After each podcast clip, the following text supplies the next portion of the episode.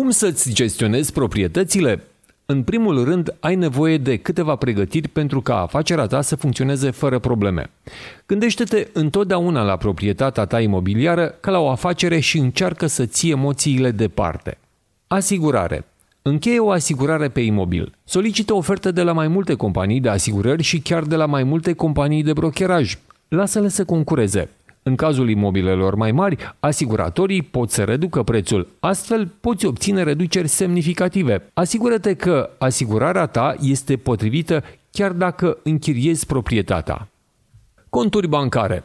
Deschide un cont nou din care vei gestiona afacerea imobiliară. Nu amesteca finanțele personale cu finanțele imobiliare, pentru că va ieși o mizerie uriașă. Poate merită să înființezi o companie separată, dar ar trebui să discuți despre asta cu contabilul tău.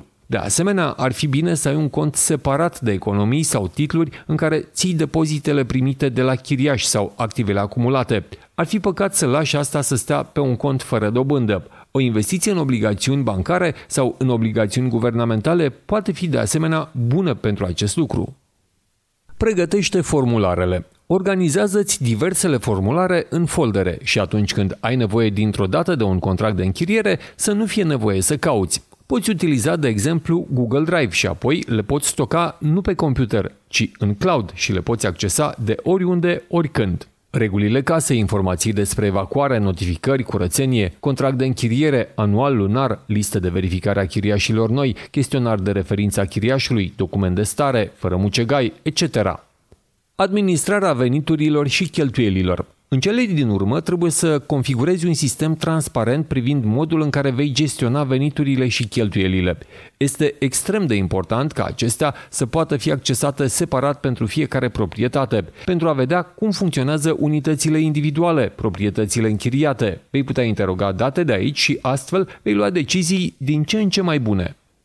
Cine să administreze proprietatea? Poți externaliza chestiuni legate de imobiliare către o companie specializată în administrarea imobiliară sau o poți face singur.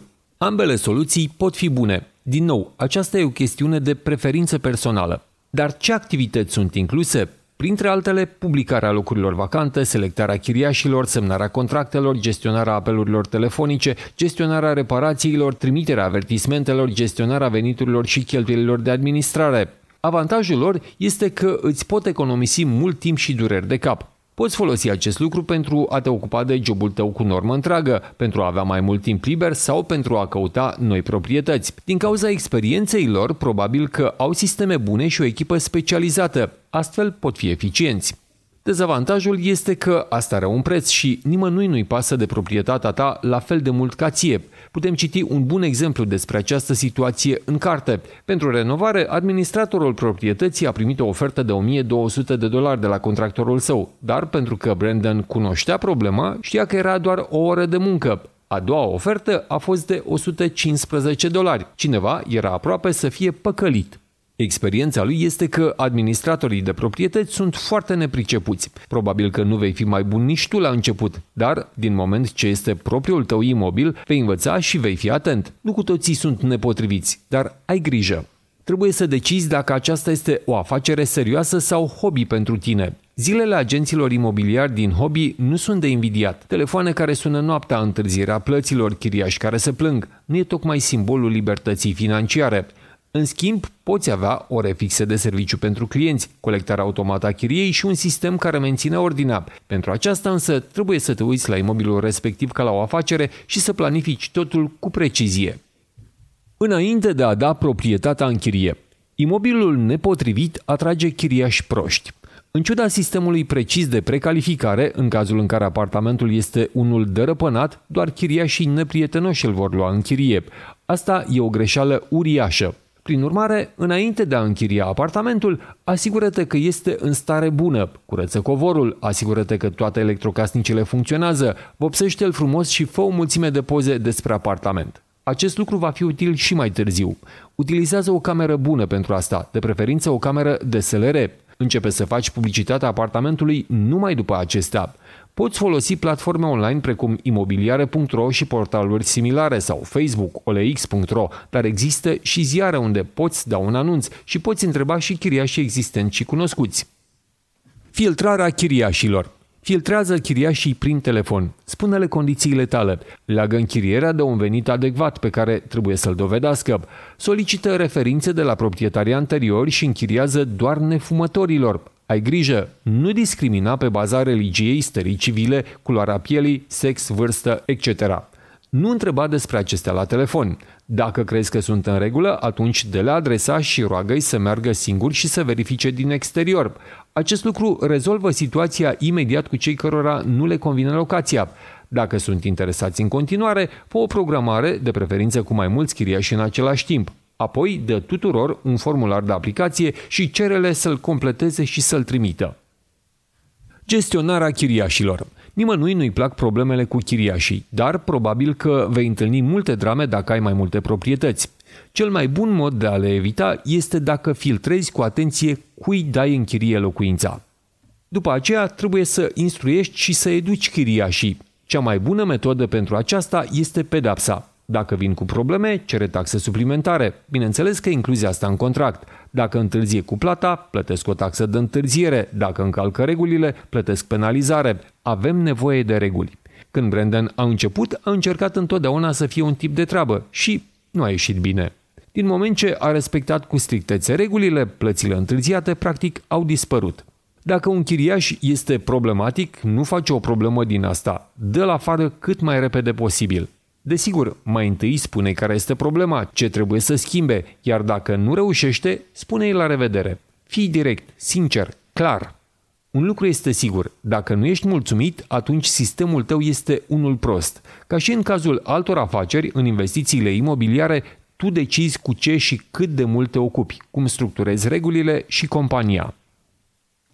Dacă regulile nu te fac fericit, dacă nu produc rezultatul la care te așteptai, atunci faci ceva greșit. Dacă ești stresat, fie nu ai un sistem bun pentru un anumit lucru, fie acel sistem nu își atinge scopul.